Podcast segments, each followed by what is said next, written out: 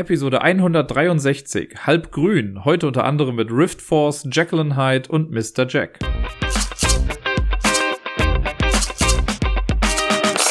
Hallo, der Dirk hier mit, ihr wisst schon, neue Podcast-Folge und so, ihr kennt das, ja.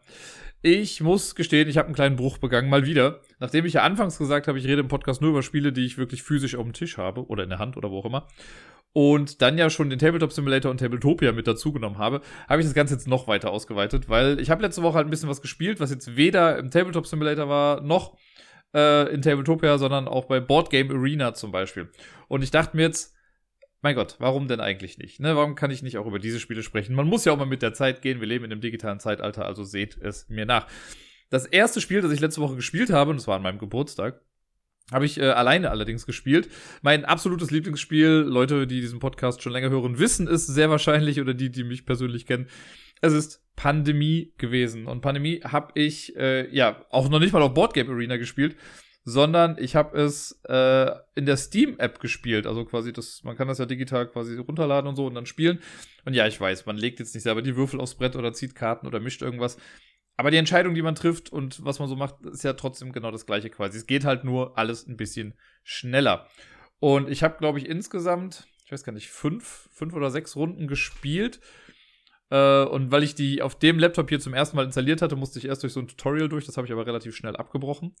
Und dann habe ich, bin ich direkt all in gegangen. Ich habe auf dem legendären Modus gespielt, also mit sieben Epidemien, äh, mit dem Virulent Strain. Ich weiß, der irgendein Erregerstamm ich weiß nicht wie, genau, wie der auf Deutsch heißt, ich habe schon wieder vergessen. Aber Virulent Strain, also dass man dann äh, eine, äh, eine Krankheit hat, die, wenn die erste Epidemie ausbricht, dann zu so einer Überkrankheit wird, die immer noch was schwieriger zu heilen ist.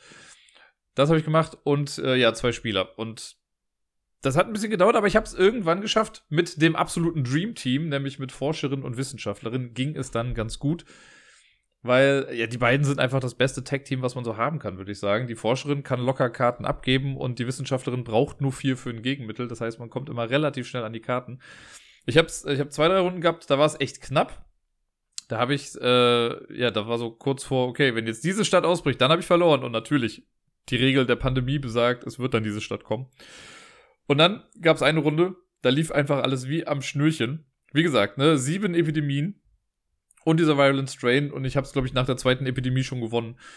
Weil die Karten so gut gezogen wurden und ich die, die Krisenherde zu Beginn schon direkt irgendwie außer Gefecht setzen konnte. So dass ich dann äh, in dem Steam-Ding kann man dann auch so Achievements freischalten, so von wegen, ja, du hast noch 24 Karten im Spielerdeck und das heißt irgendwie Plenty of Time oder sonst irgendwas. Äh, und das hatte ich dann damit. Und das auf diesem Hardcore-Level, das hat mich so ein bisschen froh gestimmt, auch wenn ich weiß, dass das wirklich, wirklich nur Kartenglück war. Die Umsetzung ist eigentlich ganz cool. Ne? Also ich mag das ganz gerne. Es hat aber für mich zwei große, große Flaws. Zum einen, man kann es nur alleine spielen. Beziehungsweise Pass and Play machen. Aber ich kann nicht hier mit jemandem spielen, der gerade, was weiß ich, in Bremen sitzt zum Beispiel. Und das ist halt natürlich schade. Klar, wenn man irgendwie an einem Tablet spielt und im Zug nebeneinander sitzt oder so, dann ist das ganz cool. Aber äh, so für Fanplay halt dann irgendwie nicht. Und das andere, es gibt so ein paar Sachen, die man nicht wegklicken kann und das nervt so ein bisschen. Also auch wenn man schon sehr viel sehr schnell da machen kann, es gibt so ein paar Sachen, die ziehen sich dann immer so ein bisschen. Und das finde ich dann immer so ein bisschen schade. Äh, wäre das nicht, wäre das nochmal eins, also dann wird es eine 1 plus mit Sternchen sein. Ansonsten finde ich die Idee eigentlich ganz cool. Ne? Also diese Würfel, die kreisen dann so um die Städte rum und je schneller, also je mehr Würfel das sind, desto schneller kreisen die auch. Deswegen hat man da direkt so zwei optische Verstärker, die einem zeigen, da ist gerade die Kacke am Dampfen.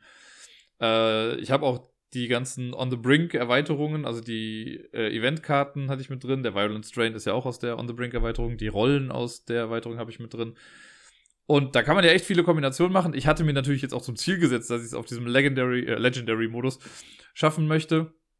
Und deswegen habe ich dann mit diesem Dream Team gespielt. Ich habe, glaube ich, zwei Runden oder so mal mit so einem Random Team versucht, aber das hat jetzt auch nicht so gut funktioniert. Vor allen Dingen, wenn ich die Epidemiologin, Epidemiologin, die hellrosane Karte bekomme, äh, dann habe ich schon meistens keinen Bock mehr, weil ich finde diese Rolle einfach so unnütz. Also die finde ich wirklich schlecht. Die ist irgendwie das Gegenteil von der Forscherin, weil die Forscherin kann halt ihre Karten ja raus spammen und man kann ähm, das auch machen. Also wenn ich nicht die Forscherin bin, kann ich trotzdem zur Forscherin gehen und kann mir von ihr alle Karten nehmen, wenn ich möchte.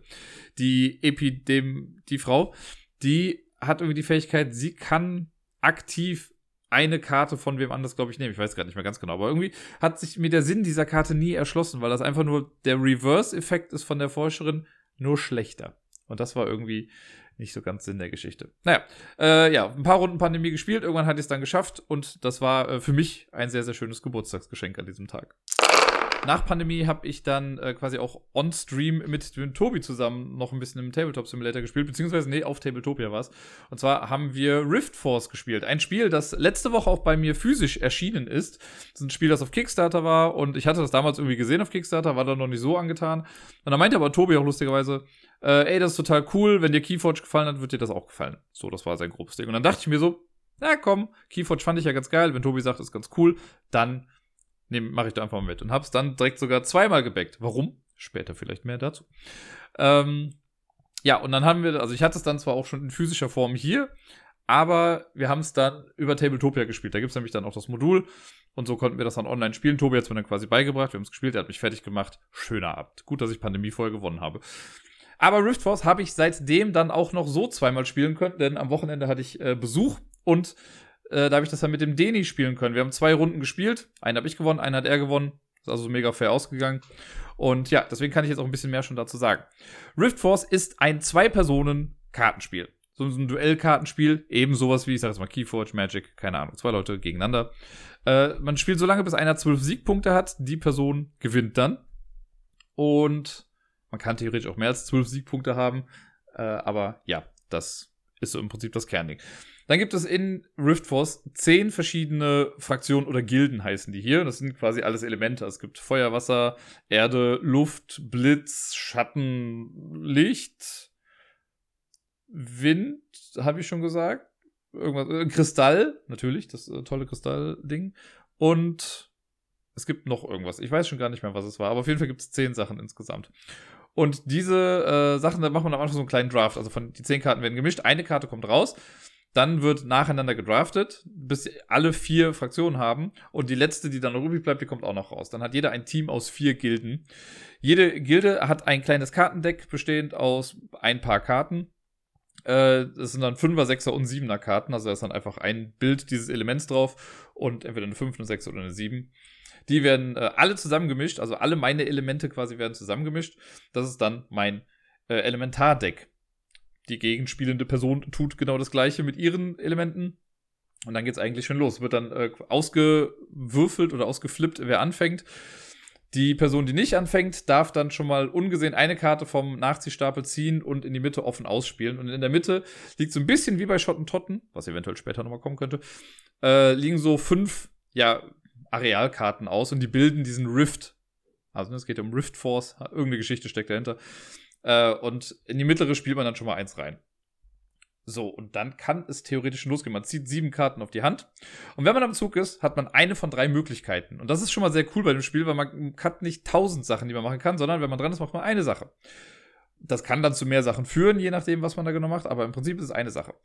Die eine Sache ist, ich kann Karten ausspielen. Wenn ich Karten ausspiele, habe ich die Wahl. Entweder sage ich, ich spiele bis zu drei Karten aus, die alle dieselbe Zahl haben.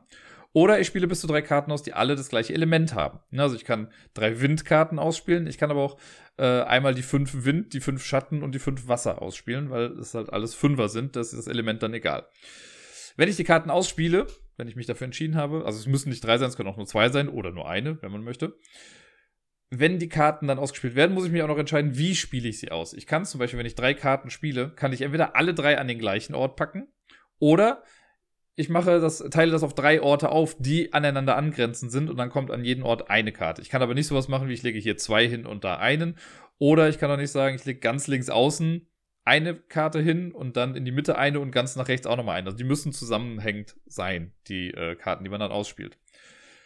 Ich glaube, es gibt nur ein Element, die Erde ist das, äh, bei der ein Effekt eintritt, ähm, bei dem ein Effekt eintritt, Deutsch, dass äh, sofort, äh, der sofort ausgeführt wird. Ne? Also wenn man Erde hinspielt, dann kriegt jedes gegnerische Monster direkt einen Schaden. Oder die heißen Elementare, beziehungsweise eigene Karten sind Verbündete, die äh, der gegenspielenden Person sind Feinde. So heißt das da.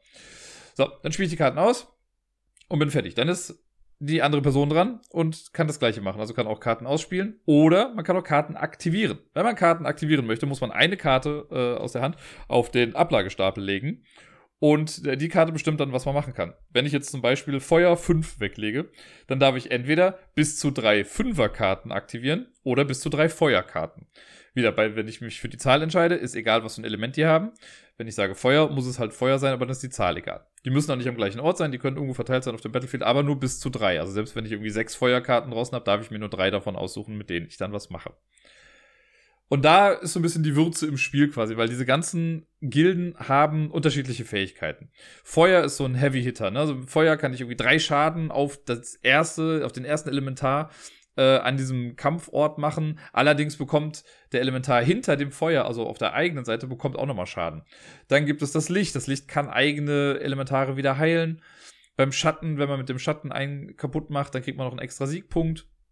Äh, und so weiter und so fort. Also wirklich, die sind alle relativ ähnlich, sage ich mal, von der Stärke.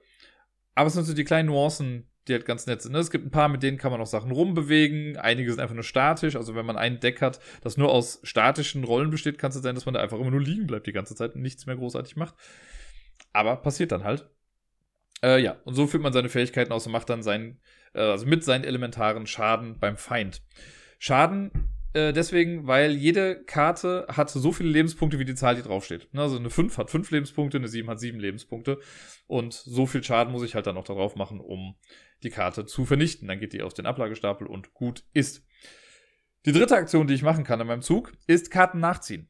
Ne, man startet mit 7, man zieht nicht automatisch nach am Ende seines Zuges, sondern ich kann wenn ich, also wenn ich sieben Karten habe, kann ich die Aktion nicht machen. Aber sobald ich sechs Karten oder weniger habe, kann ich auch sagen, gut, ich möchte Karten ziehen. Da macht man sonst nichts anderes, man zieht Karten, aber man überprüft auch gerade das Battlefield. Das besteht ja aus fünf dieser Rift-Karten, also diese Kampfschauplätze.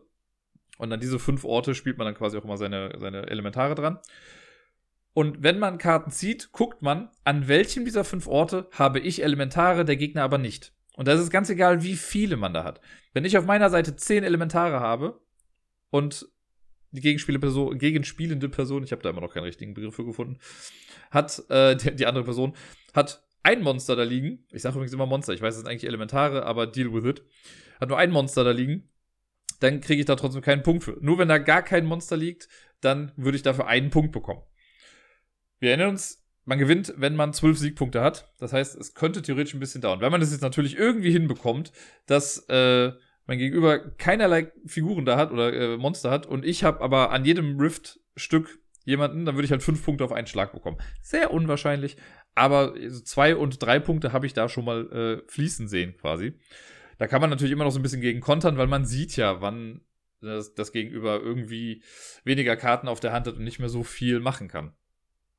Sollte beim Nachziehen dann irgendwann der, ähm, der Nachziehstapel leer sein, wird der Ablagestapel gemischt. Das fand ich übrigens sehr lustig, weil Tobi in dem Spiel meinte, ja, das wird aber nicht großartig vorkommen, weil man hat ja 36 Karten. Bis dahin hat auf jeden Fall jemand gewonnen. Mhm. Als ich mit Deni gespielt habe, ist in beiden Spielen ist es passiert, dass wir die Karten mischen mussten, weil wir keine mehr hatten. Also es war wirklich, es waren sehr harte Duelle, die wir uns da geliefert haben. Und sehr defensiv eigentlich auch. Aber das hat äh, schon Spaß gemacht. Ja, und durch diesen Draft am Anfang muss ich auch wirklich sagen, es ist cool, weil sich jedes Team auch echt irgendwie anders anfühlt. Ne? Ich hab's, ähm, also ich weiß schon gar nicht mehr, welche ich jetzt hatte, als ich mit Tobi gespielt habe. Aber als ich mit denen gespielt habe, habe ich auf jeden Fall auch beide Spiele so gespielt, dass ich komplett andere Teams hatte. Also ich hatte kein Element dann doppelt, wenn mich nicht alles täuscht. Und das war schon echt ganz gut, weil beim einen war ich so ein bisschen mobiler, da konnte ich dann Karten von A nach B mir zu holen. Mit den Pflanzen zum Beispiel, die können halt Karten an sich ranziehen. Und mit den Schatten kannst du irgendwie, bist du total flexibel, aber die machen nicht so viel Schaden. Aber wenn du dann jemanden killst, dann kriegst du davon nochmal einen extra Siegpunkt. Die Kristalle sind super stark, aber wenn äh, das Gegenüber einen Kristall kaputt macht, dann kommt dir halt ein extra Siegpunkt mehr. Es ist, äh, ja, sind sehr nette Symbiosen, die da so entstehen können. Und wir hatten Spaß. Es macht echt Spaß die, also ich, da steht auf der Verpackung, glaube ich, irgendwie drauf, es gibt irgendwie 210 Gildenkombinationen oder so. Ne? Ich habe jetzt drei bisher gesehen und gehabt. Das ist schon cool. Und ich bin mir relativ sicher, dass es dazu irgendwann Erweiterungen geben wird und so. Ne? Das bleibt bestimmt nicht bei diesem kleinen Ding. Aber selbst wenn es bei diesem kleinen Spiel bleiben würde, wäre es cool. Das reicht eigentlich. Also man kann damit, angenommen, man würde sich jetzt, also ne, wenn man jetzt jeden Tag eine Partie spielen würde, wäre man ja fast ein Jahr lang damit beschäftigt, bis man alle Kombinationen dann irgendwie durch hätte. Von daher ist das schon total cool. Ich habe zwei kleine Kritikpunkte, würde ich sagen. Sind es zwei? Ich weiß nicht genau. Vielleicht ist es auch nur einer, der ein bisschen elaborierter ist.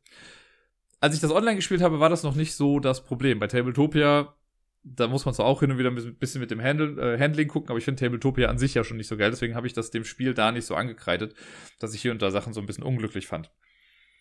Ich finde, so cool das Spiel auch ist, es ist extrem fiddly. Ne? Also man muss irgendwie sehr aufpassen auf bestimmte Sachen. Das ist so sehr kleinteilig, weil, ist das Ding, man kann an einen Ort mehrere Elementare spielen und dann werden die halt, ja, so halbwegs aufgefächert dann irgendwie hingelegt. Also man sieht dann immer noch die Zahl oben drauf und dann kommt schon die nächste Karte oben drauf und dann, wenn da auch eine Karte drauf kommt, dann sieht man immer nur den oberen Teil davon. Jetzt kann es halt sein, zum einen, dass Kreaturen oder Elementare Schaden bekommen. Oft ist es so, dass das halt die erste Kreatur ist, so heißt das da, oder der erste Elementar oder der erste Feind. Das heißt dann die Karte, die am nächsten an dem Rift dran ist. So, und dann legt man so kleine Schadensmarker, die es äh, in dem Spiel gibt. Die sind beidseitig bedruckt mit 1 und auf der anderen Seite 3, sodass man da halt schon ganz cool das hin und her wechseln kann. Äh, so, und dann legt man das auf die Karte drauf. Und wenn dann aber vielleicht durch einen anderen Effekt das zweite, der zweite Elementar auch Schaden bekommt, dann kommt das da auch noch mit drauf. Und man müsste nur einmal irgendwie blöd an die Karten drankommen, dann verschieben sich schon diese Schadensmarker. Und dann ist es vielleicht schwierig, das nachzuvollziehen.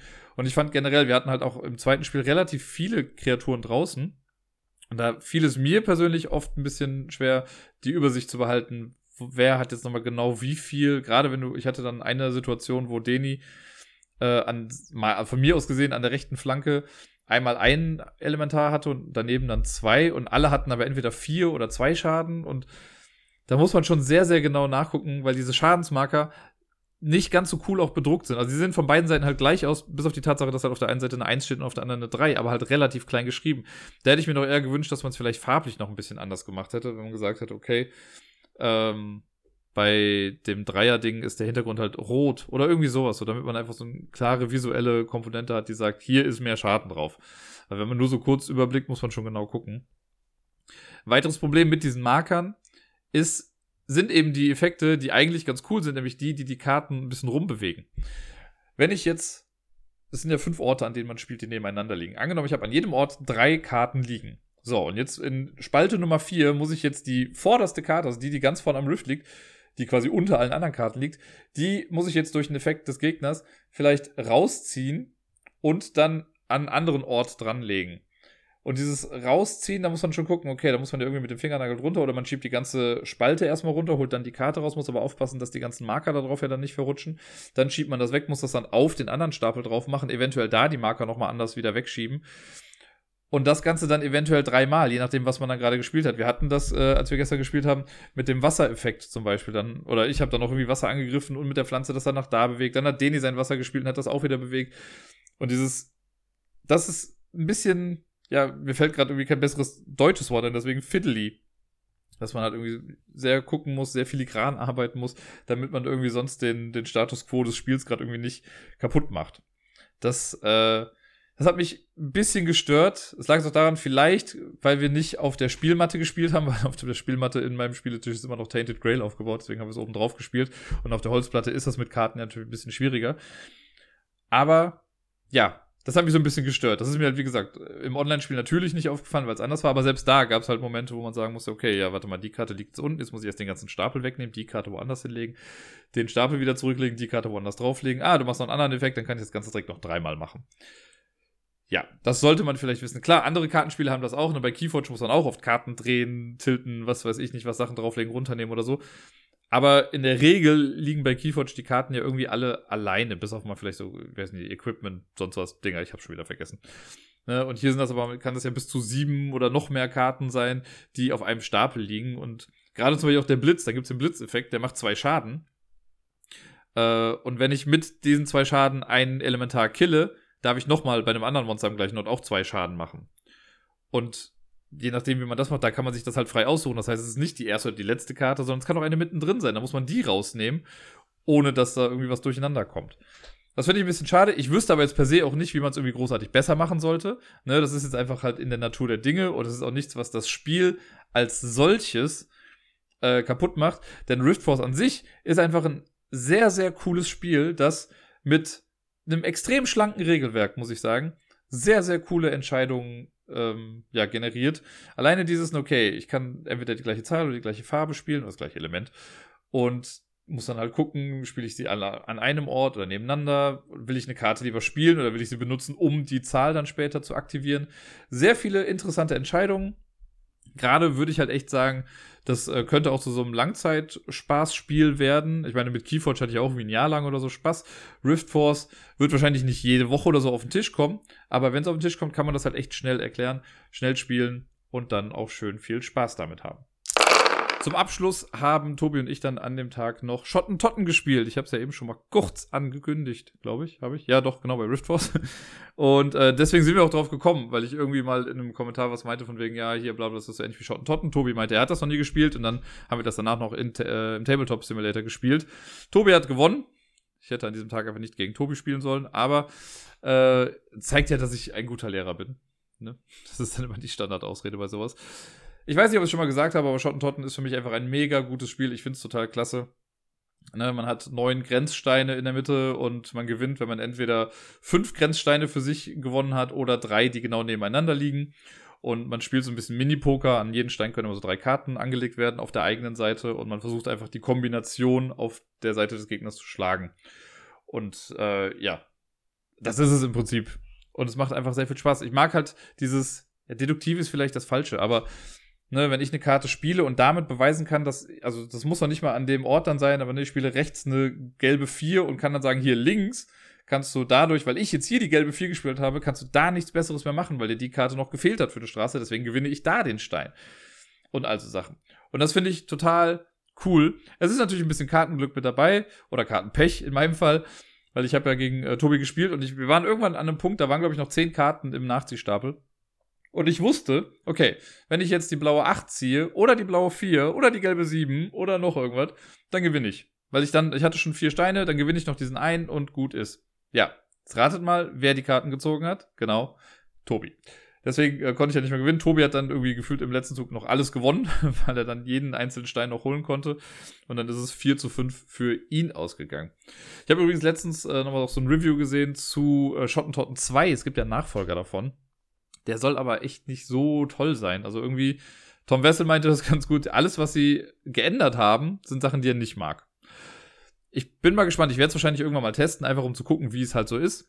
Aber so das, was ich jetzt schon anhand der Regeln gesehen hatte, da dachte ich halt auch so, ja, nee, irgendwie. Schottentotten ist halt so ein cooles Spiel, weil es so schön simpel ist. Es hat sein Grundregelwerk, es ist gut durchdacht, es ist ausbalanciert, es passt einfach perfekt. Und bei dem anderen ist das schon so jetzt auf Quirkiness. Ne? Es gibt dann nicht mehr sechs verschiedene Farben, sondern nur noch fünf und es gibt die Zahlen nicht mehr von eins bis neun, sondern von eins bis elf. Dafür gibt's aber auch Nuller, die können die Elfer dann schlagen. An den einzelnen Orten werden nicht immer drei Karten drangelegt, sondern mal zwei, mal drei oder mal vier. Also irgendwie nur, um irgendwie anders zu sein, wurden da Sachen hinzugefügt. Keine Ahnung, ob man das irgendwie braucht. Äh, das Basisspiel sollte eigentlich auch vollkommen reichen und äh, ja, Schottentotten kriegt von mir mehrere Daumen hoch. Jetzt kommen wir zum ersten Spiel, das ich auf Boardgame Arena gespielt habe. Also nicht overall. Ich habe Boardgame Arena schon vor vier, fünf Jahren oder so gespielt. Da kannte das noch kaum irgendwie jemand. Und das hat sich ja echt zu einer super coolen Plattform auch gemustert. Und äh, ja, jetzt äh, gab es da nämlich ein Spiel, darüber habe ich, ich weiß gar nicht, worüber ich da was gelesen habe, habe dann aber gesehen, ey, auf Boardgame Arena kann man davon eine Beta-Version spielen, was ein bisschen Quatsch ist, weil eigentlich ist es schon das vollwertige Spiel. Es handelt sich um Jekyll and Hyde, also die berühmte Geschichte von äh, Robert Louis Stevenson, wo es um den Herren geht, der eigentlich ein ganz netter Typ ist, aber durch so einen Trank äh, zum bösen Mr. Hyde wird äh, und Schandtaten begeht und so. Quasi die Vorlage zum Hulk, wenn man denn so möchte. Und hier haben wir mal wieder ein Spiel, das, was heißt mal wieder? Wir haben ein Spiel, das das aufgreift. Es gibt, glaube ich, ich kenne auf Anhieb jetzt noch zwei andere Spiele, wo Jekyll und Hyde drin vorkommen müsste noch überlegen, ob es noch weiter gibt. Also ich weiß, es gibt halt das äh, Mystery Rummy, Rummy, Rummy, wie auch immer, Mystery Rummy, and Hyde, was halt extra für zwei Personen ist, was ich echt ganz cool finde auch. Und es gibt and Hyde bei Unmatched als Kämpfer. Es gibt den bestimmt auch noch irgendwo anders, mir fällt es gerade nur nicht mehr ein. Hier haben wir jetzt ein Kartenspiel, das äh, schön illustriert ist von Vincent Dutré. Wobei, da kann ich direkt mal sagen, ich, also, das sieht natürlich geil aus. Ne? Der, der hat es einfach drauf, der kann Sachen gut illustrieren. Aber ich bin mittlerweile an einem Punkt angekommen, wo ich der ganzen Sache so ein bisschen überdrüssig bin, glaube ich, ne? Also, weil jetzt haben so viele Spiele diesen Look. Ich wäre mal echt dankbar wieder für was Neues.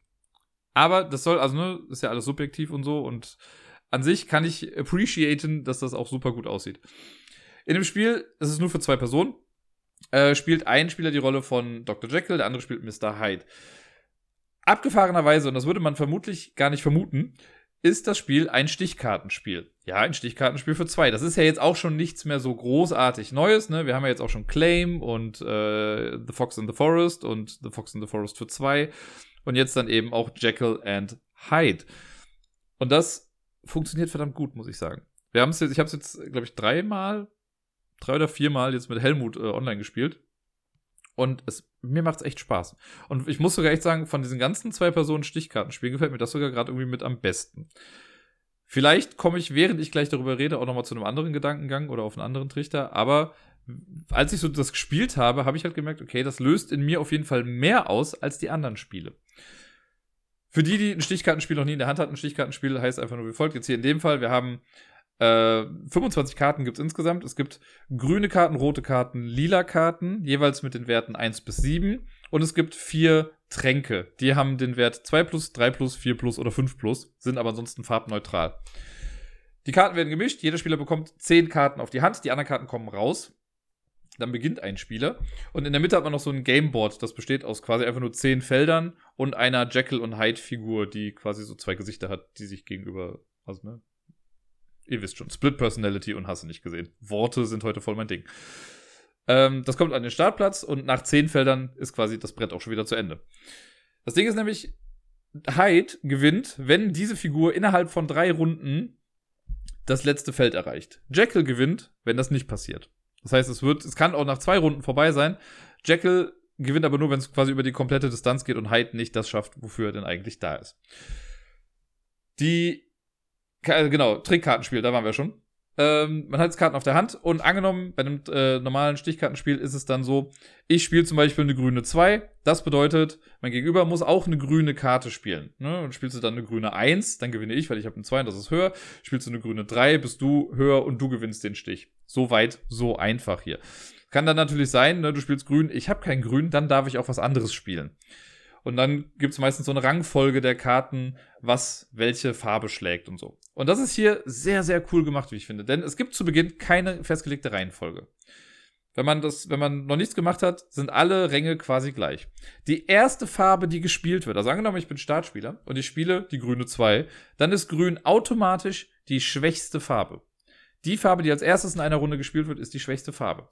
Und jetzt könnt ihr euch fast schon denken, wenn, weil ich das so betont habe, die zweite Kartenfarbe, die man dann spielt, ist dann die, äh, die zweitschwächste oder zweitstärkste, die mittlere auf jeden Fall. Und dadurch ist auch automatisch festgelegt, welche Farbe Trumpf ist.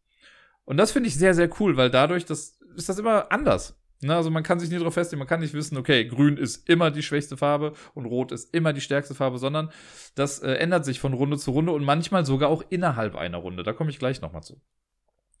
So, das heißt, man spielt die Karten, man versucht Stiche zu sammeln. Ne, Stich, also wenn ich einen Stich gewinne, kriege ich die Karten zu mir und alles ist gut. Jetzt kommt das Scoring schon mal direkt in die Sache mit rein, denn ähm, wenn ich, also wir, wir sammeln einfach Stiche, am Ende guckt man, wer hat wie viele Stiche gewonnen. Hyde geht, also die Figur, die in der Mitte ist, die habe ich ja gesagt, die muss ja quasi einmal übers Spielfeld wandern und wenn sie am Ende ist, gewinnt Hyde. Die geht so viele Schritte immer vor nach einer Runde und eine Runde ist vorbei, wenn alle Karten gespielt wurden in diesem Durchgang, also zehn Karten. Die Figur geht so viele Schritte vor, wie die Differenz der gewonnenen Stiche angibt. Das heißt, wenn ich als äh, als Jekyll irgendwie, was sage ich, sechs Stiche gewinne und Hyde gewinnt vier Stiche, dann ist sechs minus vier ist zwei, also geht Hyde zwei nach vorne. Das heißt, die große, große Aufgabe und die schwierige Aufgabe von Jekyll ist es, immer im Gleichgewicht zu bleiben. Hyde möchte ins Extreme gehen. Und es ist auch egal, in welches Extrem. Man könnte ja auch denken, ja, okay, Hyde kriegt halt nur die Punkte, wenn er irgendwie selber gewinnt und super viel gewinnt. Aber nein, man kann theoretisch auch, Hyde kann keinen Stich gewinnen, Jekyll gewinnt alle Stiche, dann geht die Figur automatisch zehn Felder weit nach vorne. Weil Hyde möchte Chaos und möchte keine Balance quasi. Also er möchte, dass alles äh, ins Extreme geht. Und deswegen profitiert man davon. Und bei Jekyll, der muss halt gucken, okay, wie spielt Hyde gerade? will ich jetzt gucken, dass, also, ne, wenn ich sehe, Hyde gewinnt gerade super viel, dann muss ich mich anstrengen, um auch mehr Stiche zu gewinnen. Wenn ich aber sehe, Mist, ich gewinne gerade die ganze Zeit Stiche, muss ich irgendwie mal Stiche verlieren, damit das Ganze im Gleichgewicht bleibt. Wir hatten eine Runde, Helmut und ich, da hat er mich in einer Runde so fertig gemacht, da war ich Jekyll und Everhyde. Da hat er, glaube ich, acht Schritte auf einmal gemacht oder so. Das war echt krass. Und äh, ja, wenn man eine Runde durchgemacht hat, dann geht halt die Figur nach vorne, es werden wieder Karten gemischt. Man muss übrigens auch zu Beginn einer Runde, also am Anfang der ersten Runde, tauscht man eine Karte aus, dann in der zweiten Runde zwei Karten, in der dritten Runde drei Karten. Und äh, nach der dritten Runde schaut man halt, wer gewonnen hat. Jetzt kommen aber noch die Tränke ins Spiel. Die machen das Ganze auch nochmal richtig interessant. Weil so an sich würde ich sagen, okay, ist immer noch ein relativ simples Stichkartenspiel. Die Tränke bringen aber nochmal eine Note mehr mit rein. Denn bei den Tränken ist es so, es gibt ja, habe ich ja gesagt, ne, 2 plus, 3 plus, 4 plus, 5 plus. Das Plus bedeutet einfach nur, dass eine, ein Trank mit einer 3 plus, der schlägt eine normale 3, verliert aber gegen eine 4. Es ist quasi eine 0,5 könnte man so sagen. So, bei den Tränken verhält es sich wie folgt. Wenn ich als Startspieler einen Trank spiele, bestimme ich danach ein, ich kann mir quasi eine Farbe wünschen. Wie der Bauer bei Mau Mau zum Beispiel. Ich weiß, manche spielen das vielleicht auch nicht mit den Bauern, sondern mit einer anderen Zahl, steinigt mich nicht. Äh, aber so ist es da bei uns immer gewesen. Aber ich spiele das hin und sage dann grün. Weil let's face it, ich bin Dirk, ich spiele grün. Dann ist mein Gegenüber quasi dazu aufgefordert, grün zu spielen. Sollte mein Gegenüber aber kein Grün auf der Hand haben, darf auch eine andere Farbe gespielt werden oder halt ein Trank. Und das wird auch nochmal wichtig dann. So, bei den Tränken ist es dann so, äh, ich spiele jetzt meinen Trank, Gegenüber spielt eine Farbe dazu und dann wird das ausgewertet. Anhand der Werte wird einfach nur entschieden, wer bekommt den Stich. Und die Farbe gibt an, was dann passiert, weil es gibt quasi drei verschiedene Tränke, die man dann so machen kann. Bei dem grünen Trank ist es so, egal wer den Stich gewinnt, wenn der Stich gewonnen wurde, müssen die beiden, ähm, die das gerade spielen, zwei Karten austauschen. Also ich gebe zwei verdeckt ab, mein Gegenüber gibt zwei verdeckt ab und wir tauschen das aus und dann hat man da andere Karten auf der Hand. Was auch sehr wichtig sein kann, weil man dann entweder seine Schrottkarten loswerden kann oder aber auch seine total guten Karten loswerden kann, weil man vielleicht ja verlieren möchte gerade. Dann gibt es den äh, den lila Trank. Bei dem ist es so, dass ähm, der Gewinner des Stichs bekommt zusätzlich einen Stich des Verlierers. Also man kriegt quasi, man gewinnt zwei Stiche. Den aktuellen und einen nimmt man dann noch weg, womit man auch einmal schön das Blatt noch rumreißen kann. Und dann gibt's den roten Stich. Und das hatte ich eben einmal angesprochen. Wenn, äh, nicht den roten Stich, den roten Trank meine ich natürlich. Wenn ein roter Trank ins Spiel kommt, dann wird die Trumpfreihenfolge gelöscht. Das heißt, das wird so mit so drei Token angezeigt, wie die Reihenfolge ist. Die kommen dann vom Board runter. Und erst also dann direkt danach mit der nächsten Farbe, die dann gespielt wird, die ist dann wieder die schwächste Farbe. Das heißt, wenn mein Gegenüber komplett auf Rot spielt und mit Rot gewinnen möchte, kann ich halt versuchen, einen roten Trank zu provozieren, um dann vielleicht direkt, wenn ich dann gewinne, auch nochmal Rot zu spielen und auf einmal ist Rot die schwächste Farbe. Und dann kann man auch nochmal schön eine ganze äh, Taktik irgendwie durcheinander bringen und dann muss man nochmal schön neu nachdenken. Es kann natürlich sein, dass Trank auf Trank kommt. Ne? Wenn ich jetzt irgendwie einen Trank spiele, ich wünsche mir was und mein Gegenüber hat selber nur Tränke auf der Hand, dann äh, canceln sich quasi die Effekte raus. Da gibt es keinen Trank, sondern es geht nur um die Zahl, die dann da drauf steht. Und ja, man kann natürlich auch, wenn das, äh, wenn ich nicht ähm, eine Runde anfange, dann und mein Gegenüber spielt zum Beispiel eine lila Karte, dann kann ich da eventuell, wenn ich selber keinen lila habe, kann ich da auch mit einem Trank drauf antworten. Und dann ist das auch ein lila Trank. Also es geht nicht nur für den Startspieler, sondern man kann darauf auch reagieren und das dann damit forcieren. Und im Prinzip ist das das Spiel. Also ne, innerhalb von drei Runden versucht Hyde auf zehn Punkte zu kommen auf dieser Leiste und Jekyll möchte das verhindern. Das ist so cool. Das macht mir so viel Spaß. Also wir haben es heute, ich war heute auch in der Notbetreuung, äh, da haben wir das nebenbei ein bisschen gespielt und äh, ich glaube, gestern hatten wir dann die erste Runde und ich kann es jetzt schon kaum erwarten, nochmal weiterzuspielen nachher. Das ist einfach so cool. Das ist so ein, so ein simples Spiel äh, und doch irgendwie so, ja, taktisch fordernd, weil man eben immer gucken muss, was macht jetzt gerade der Gegner. Das ist nicht so ein Standard, also ich sag mal, bei Wizard ist ja auch relativ simpel, okay, man sagt ja voraus, was man für Stiche oder wie viele Stiche man sammelt und dann spielt man da drauf und möchte dann hier und da mal vielleicht einen verlieren. Aber man sieht ja schon direkt von Anfang an, was man auch hat. Hier ist das durch die Tränke immer so ein bisschen unberechenbarer. Und es ist ja doch irgendwie auch asymmetrisch, weil ich finde persönlich, die Hide-Rolle ist ein bisschen einfacher. Wenn ich jetzt mal nur unsere Daten hier nehme, also unsere Spielwerte, würde ich das auch so unterschreiben, weil jetzt von vier Runden, die wir gespielt haben, glaube ich, hat Hyde dreimal gewonnen. Äh, einmal, glücklicherweise war ich das, konnte Dr. Jekyll gewinnen. Aber das ist schwieriger. Das ist auf jeden Fall eine anspruchsvollere Runde, äh, Rolle, weil Jekyll halt wirklich immer gucken muss oder sehr adaptiv spielen muss. Ne? Wenn Hyde jetzt in die Vollen geht, dann muss man wirklich gucken, okay, wie kann ich da, wie kann ich da einen Workaround finden? Bei Hyde kann man sich relativ einfach, würde ich jetzt sagen, zu Beginn darauf fokussieren, okay, ich habe hohe Karten, ich spiele auf Sieg, ich habe niedrige Karten, ich spiele auf Niederlage. Ne, das soll ja nur in eine von beiden Richtungen gehen. Und ich sag, auch wenn man als Hyde nur zwei oder drei Punkte macht, es sind immerhin zwei oder drei Punkte.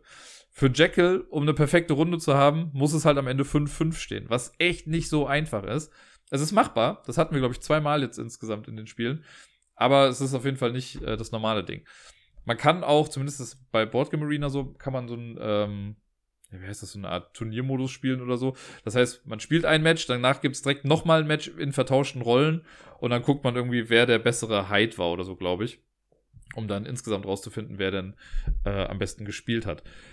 Das Ganze ist, glaube ich, ja noch gar nicht richtig draußen. Auf Boardgame Arena ist es auch nur eine Beta an sich, aber man kann es schon vollwertig spielen. Ich habe schon die Schachtel davon gesehen. Die ist, ich sag mal, jetzt nicht übermäßig groß. Ich sag, man hätte das viel kleiner machen können. Ne, dieses Spielboard, das da drin ist und so, ja, schön und gut, hätte es gar nicht gebraucht. Das hätte man theoretisch auch mit zwei Karten einfach hinkriegen können. Dann hätte man das ganze Board nicht gebraucht. Die Token für die ähm, um anzuzeigen, wie die Trumpfreihenfolge ist. Die hätte man auch durch Karten ersetzen können. Plus dann noch die 25 Spielkarten, also ein Deck aus 30 Karten, meinetwegen dann 32 Karten, damit man die Regeln auch noch drauf hat, weil die doch auch relativ schlank sind. Hätte man das in so eine kleine Taktbox packen können und gut wäre es gewesen. Dann wäre das das perfekte Reisespiel gewesen. Aber so wie ich es jetzt gesehen habe, ist es immer noch einigermaßen klein. So, dass halt das Gameboard da auch noch mit reinpassen, so, das ist in Ordnung wenn es irgendwie rauskommt, werde ich mir das auf jeden Fall holen. Das hat mich so überzeugt, das hat mir so viel Spaß gemacht. Wie gesagt, die Grafik, das sieht gut aus, ist aber auch irgendwie so ein bisschen egal. Man guckt eh nur nach der Farbe und nicht nach den Motiven, die da irgendwie draufstehen. Das Gameboard sieht halt cool aus, da ist auf der rechten Seite Jekyll und links dann so ein finster dreinblickenden äh, Dr. Hyde, äh, Mr. Hyde. Sehr zu empfehlen. Wer, wenn jemand auf Boardgame Arena ist oder so, schreibt mich gerne an. Ich spiele das gerne mit euch. Es macht sehr, sehr viel Spaß. Ich habe am Wochenende noch eine kleine Solo-Runde Cat Rescue gespielt. Ihr erinnert euch, das ist dieses äh, fluffige, süße kleine Kartenspiel, was man theoretisch auch mit mehr Leuten spielen kann, was ich aber noch nicht gemacht habe bisher. Und man versucht einfach puzzelmäßig Katzen so in ein Raster zu schieben, dass dann immer drei oder vier gleiche Farben nebeneinander sind und die, die in der Mitte sind, werden dann rumgedreht und die versucht man dann rauszuholen. Die werden dann quasi adoptiert. Und das ist dann so eine Highscore-Jagd. Und ich habe es schon wieder auf nur, in Anführungszeichen, 39 Punkte geschafft. 40 ist so das Beste. Also 40 und mehr, dann hätte man das beste Ergebnis laut dieser kleinen Tabelle, die in dem Regelwerk drin steht. Ich komme noch nicht über die 40 und das regt mich auf. Ich mache schon so gute Züge stellenweise und dann hapert es da dran. Ich hätte gestern, als ich, das war gestern Abend, als ich das gemacht habe, ich hätte nur noch eine Katze mehr am Ende gebraucht, die umgedreht ist, weil es wird, die Punktewertung ist so, jede Karte, die man wirklich aus dem Spiel adoptiert, die gibt einem zwei Punkte. Da hatte ich halt neun, zehn, müssten dann 38 sein, ja genau. Und alle Karten, die noch im Raster liegen, aber schon äh, fertig für die Adoption sind, also halt face down sind, äh, die geben nochmal einen Punkt. Und da hatte ich halt nur eine. Und ich weiß ganz genau, hätte ich eine Karte einmal irgendwo anders reingeschoben, hätte ich da zwei gehabt, dann hätte ich 40 Punkte gehabt und das hat mich genervt und das war doof. Aber ist immer noch ein tolles Spiel. Ich spiele es ja jetzt mittlerweile ja auch richtig, ne? Das hatte ich ja mal erwähnt, dass ich ja lange Zeit äh, von was Falschem ausgegangen bin. Und jetzt äh, spiele ich es richtig und äh, ja, seitdem ich so spiele, ist meine Punktzahl sogar noch höher. Also ich weiß gar nicht, warum ich mich vorher eigentlich beschwert habe. Mit dem guten Tobi habe ich über Boardgame Arena dann auch Mr. Jack spielen können. Wir haben, glaube ich, heute damit angefangen und haben es dann auch heute zu Ende gebracht und schon zwei Spiele gemacht. Und Tobi hat beide Male gewonnen. Scheiß Spiel, wird nie wieder gespielt. Nein, Quatsch. Ich habe ja schon äh, sehr, sehr oft gesagt, dass Mr. Jack eins meiner Lieblings-Zwei-Personen-Spiele ist. Äh, sowohl Mr. Jack als auch Mr. Jack in New York oder Mr. Jack Pocket. Von den dreien würde ich sagen, gefällt mir Mr. Jack in New York eigentlich am besten, aber Mr. Jack, das Originalding, ist auch ganz cool. Und ja, es ist sehr lustig, gegen jemanden zu spielen, gegen den man das noch nie vorher gespielt hat, weil ich weiß ganz genau, wie Deni spielt. Mit dem habe ich das am häufigsten gespielt, ne? sowohl im physischen als auch digital. Als man das auf dieser Hurricane Games Plattformseite spielen konnte, haben wir da irgendwie 20, 30 Partien parallel aufgehabt und haben dann einfach immer das gespielt, was gerade irgendwie aktiv war. Und irgendwann wusste ich halt, wie er spielt, worauf ich achten musste und so. Und er wusste das bei mir ganz genauso. Das waren dann aber doch echt krasse taktische Battles. Jetzt gegen Tobi das ist so, als würde man gegen den lebenden Randomizer spielen. Für mich einfach nur, weil ich halt echt nicht einschätzen kann. Also zum Beispiel im ersten Spiel, was wir hatten, gab es eine Situation, da hätte er mit einer Person entkommen können. Also er war Mr. Jack so und es war Schatten und er hätte dann über den Gullideckel hätte irgendwie rauslaufen können. Hat er nicht gemacht, wo ich dann dachte, na gut, der wird's nicht sein. Ja, was war? Die Person war es dann doch. Hat dann gesagt, ja gut, das hat er nicht gesehen. Und ich dachte, okay, das kann man doch nicht übersehen, das ist doch total offensichtlich. Aber naja. Und für die, die Mr. Jack nicht kennen, es geht um Jack the Ripper im Prinzip. Man hat acht Figuren, die auf einem äh, Stadtplan, so nenne ich es jetzt mal, äh, verteilt sind am Anfang. Und das ist übrigens auch wichtig. Das war für mich jetzt auch nochmal neu, weil ich habe noch die Ursprungsversion von Mr. Jack und da ist im Regelwerk eine andere Aufstellung gelistet. Irgendwann im Laufe der Zeit haben nämlich mal Fans und so gesagt, das ist gar nicht so balanced, wie das hier gerade aussieht. Äh, man muss ein paar Charaktere ändern und in, auf Boardgame Arena ist halt die neue Aufstellung drauf, die ich gar nicht so noch kenne. Deswegen musste ich mich da auch noch mal so ein bisschen adaptieren. Das soll keine Ausrede sein, ist einfach nur ein Fakt. Und ja, äh, die sind verteilt acht Stück und diese, jede, äh, jeder Charakter hat eine eigene Charakterkarte, die werden gemischt am Anfang. Davon werden dann vier aufgedeckt und dann darf, ich glaube, der Inspektor, also einer ist der Inspektor, einer ist Mr. Jack, äh, darf dann anfangen, sucht sich eine Person davon aus, macht dann damit die Aktion, dann ist die jeweils andere Person dran, also ne, wenn der Inspektor anfängt, ist dann Mr. Jack dran, sucht sich dann erst eine Person aus und dann noch eine Person und dann kriegt der Inspektor die übrig gebliebene Person. Dann gibt es quasi eine kleine Zwischen, äh, einen kleinen Zwischenschritt und dann wird das Ganze rumgedreht. Das heißt, dann darf Mr. Jack sich zuerst eine Person nehmen, dann hat der Inspektor zwei Züge und dann wieder Mr. Jack ein und so weiter und so fort. Das macht man dann, bis man insgesamt acht Runden gespielt hat. Zwischen den Runden wird immer geguckt, ist eine Person im Licht, also sichtbar oder nicht sichtbar. Eine Person ist dann sichtbar, wenn sie neben einer Straßenlaterne steht, die es auf dem Spielplan halt gibt und die so nach und nach aber auch ausgehen. Oder wenn sie neben einer anderen Person steht. Also wenn zwei direkt angrenzend zueinander stehen, dann können die sich halt gegenseitig sehen. Und äh, die, die entweder halt alleine stehen oder nicht neben einer Laterne oder so, oder auch nicht im Schein von äh, Watsons Taschenlampe, die es, oder Laterne, die es da auch gibt in dem Spiel, die sind nicht zu sehen. Und das wird ähm, dann so gemacht, Mr. Jack weiß ja, wer von den Mr. Jack ist, von den verdeckten, äh, von den Charakteren und zieht am Anfang so eine Karte und weiß das dann eben. Und man muss am Ende der Runde dann sagen, okay, Mr. Jack steht im Licht oder steht nicht im Licht. Und je nachdem, was die Antwort ist, werden alle, auf die das nicht zutrifft, werden dann auf die andere Seite gedreht. Ähm, da ist dann das Bild der Figur drauf, aber in schwarz-weiß. Und das zeigt dann, okay, das ist auf jeden Fall eine unschuldige Person, weil die kann es nicht sein. Ne? Wenn ich sage, Mr. Jack steht im Licht, kann es schlecht jemand sein, der jetzt gerade nicht im Licht steht. Und deswegen ist es die Aufgabe von dem Inspektor im Prinzip, das Feld schnellstmöglich schnellst klein zu bekommen. Ne, man kann das mit einem Lucky Shot machen, wenn ich sage, okay, stehen zwei im Licht und sechs nicht und äh, Mr. Jack sagt dann, okay, äh, die, Mr. Jack steht im Licht. Schwupps, habe ich sechs Leute äh, rausgeschmissen und ich weiß, es muss einer von den beiden sein, die noch da sind. Aber im Optimalfall schafft man es halt immer, das zu halbieren, dass man sagt, okay, vier im Licht, vier im Schatten. Dann hat man auf jeden Fall vier weg. Egal, was dann wie rauskommt. Das versucht man dann immer weiterzumachen, bis man nur noch eine Person übrig hat. Es kommt aber auch oft dann, ähm, oder läuft oft daraus, darauf hinaus, dass man am Ende so ein bisschen raten muss und dann guckt, okay, wie hat die Person jetzt gerade gespielt, weil man kann nur gewinnen als äh, Detektiv, wenn die, oder Inspektor, wenn man Mr. Jack auch festnimmt. Und dafür muss man mit einer anderen Figur auf dieses Feld draufgehen und dann sagen, so, ich nehme dich fest. Wenn die Person dann wirklich Mr. Jack war, haha, du hast gewonnen. Wenn nicht, instant verloren. Mr. Jack gewinnt auch, wenn äh, Mr. Jack entkommt. Und es gibt vier Ausgänge aus der Stadt. Und da sind immer zwei mit einer Polizeibarrikade versperrt, die man aber auch im Laufe des Spiels versetzen kann. Und sollte in der Vorrunde Mr. Jack nicht im Licht stehen oder gestanden haben, dann kann er versuchen, über einen Stadtausgang rauszukommen. Da muss man halt mit einer Felderanzahl dann hinkommen. Aber dann kann man auch so gewinnen. Und ansonsten gewinnt Mr. Jack auch noch, wenn die Zeit abläuft. Wenn nach acht Runden Mr. Jack halt nicht verhaftet wurde, dann hat er es quasi auch geschafft und ist dann äh, weg und ward nie mehr gesehen, ist dann wahrscheinlich nach New York gegangen. Die ganzen Charaktere bringen natürlich noch mal ein bisschen Würze mit rein, weil alle Charaktere, die man haben kann, haben noch mal so ein paar Sonderfähigkeiten. Die meisten können einfach ein bis drei Felder weit gehen. Das heißt, wenn ich jetzt Sherlock Holmes nehme, gehe ich halt ein bis drei Felder weit und gut ist. Man kann dann auch so Gullideckel benutzen. Äh, die Nutzung von einem Gullideckel zum anderen ist dann auch ein Feld. Und äh, ja, dann haben wir halt, wie gesagt, Fähigkeiten. Sherlock hat zum Beispiel die Fähigkeit, der darf noch weitere Charakterkarten ziehen, um damit halt zu sehen, wer denn jetzt schon ausgeschieden ist oder wer es nicht sein kann. Ne? Man selber zieht von diesen acht Karten als Mr. Jack eine Karte am Anfang, um zu zeigen, okay, das bin ich. Und Sherlock kann dann noch die anderen rausziehen, so nach und nach. Um dann irgendwie Rückschlüsse ziehen zu können und äh, vielleicht wieder einen kleinen Wissensvorsprung zu haben. Watson, der hat so eine Taschenlampe, die richtet er halt in eine bestimmte Richtung und alle, die in diese Richtung stehen, sind dann auch im Licht. Dann gibt es den, äh, den Lampenmann, John Smith heißt er, glaube ich, da, der kann Laternen äh, an- und ausmachen, beziehungsweise kann, hier eine Laterne ausmachen und sie woanders anmachen.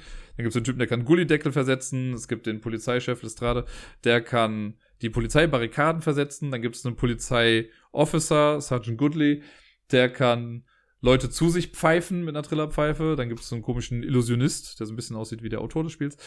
Der hat äh, die Fähigkeit, entweder geht er ganz normal oder er bleibt stehen, tauscht aber dann mit einer anderen Person einfach den Platz, egal wo die Person steht.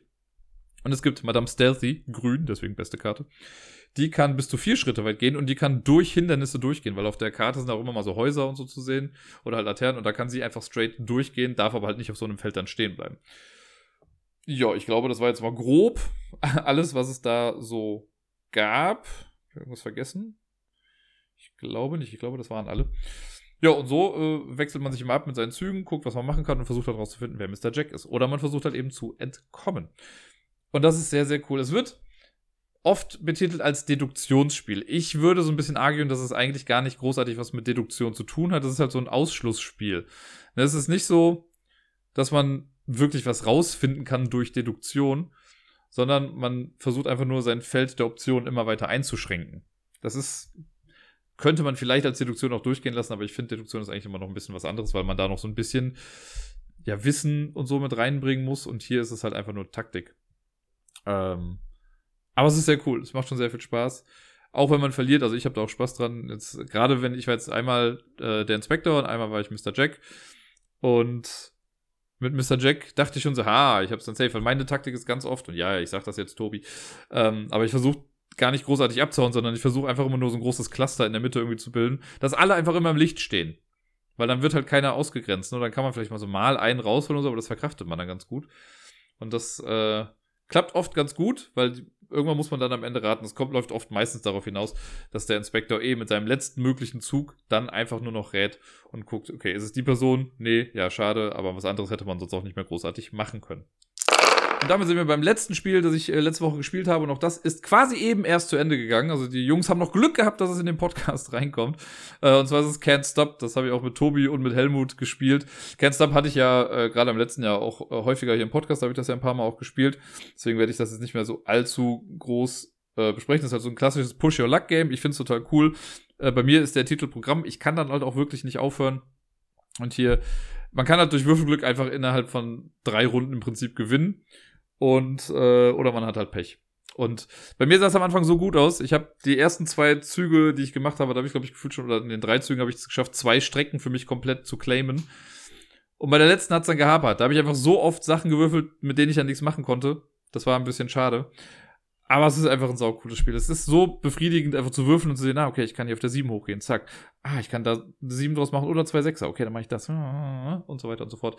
Es ist sehr cool. Ich finde, es macht noch ein bisschen mehr Spaß, wenn man wirklich die Würfel auch physisch wirft. Äh, aber was will man machen? In Boardgame Arena kann man trotzdem auch sehr, sehr cool spielen. Ähm, ja, Can't Stop, tolles Spiel, Daumen hoch. Das war's.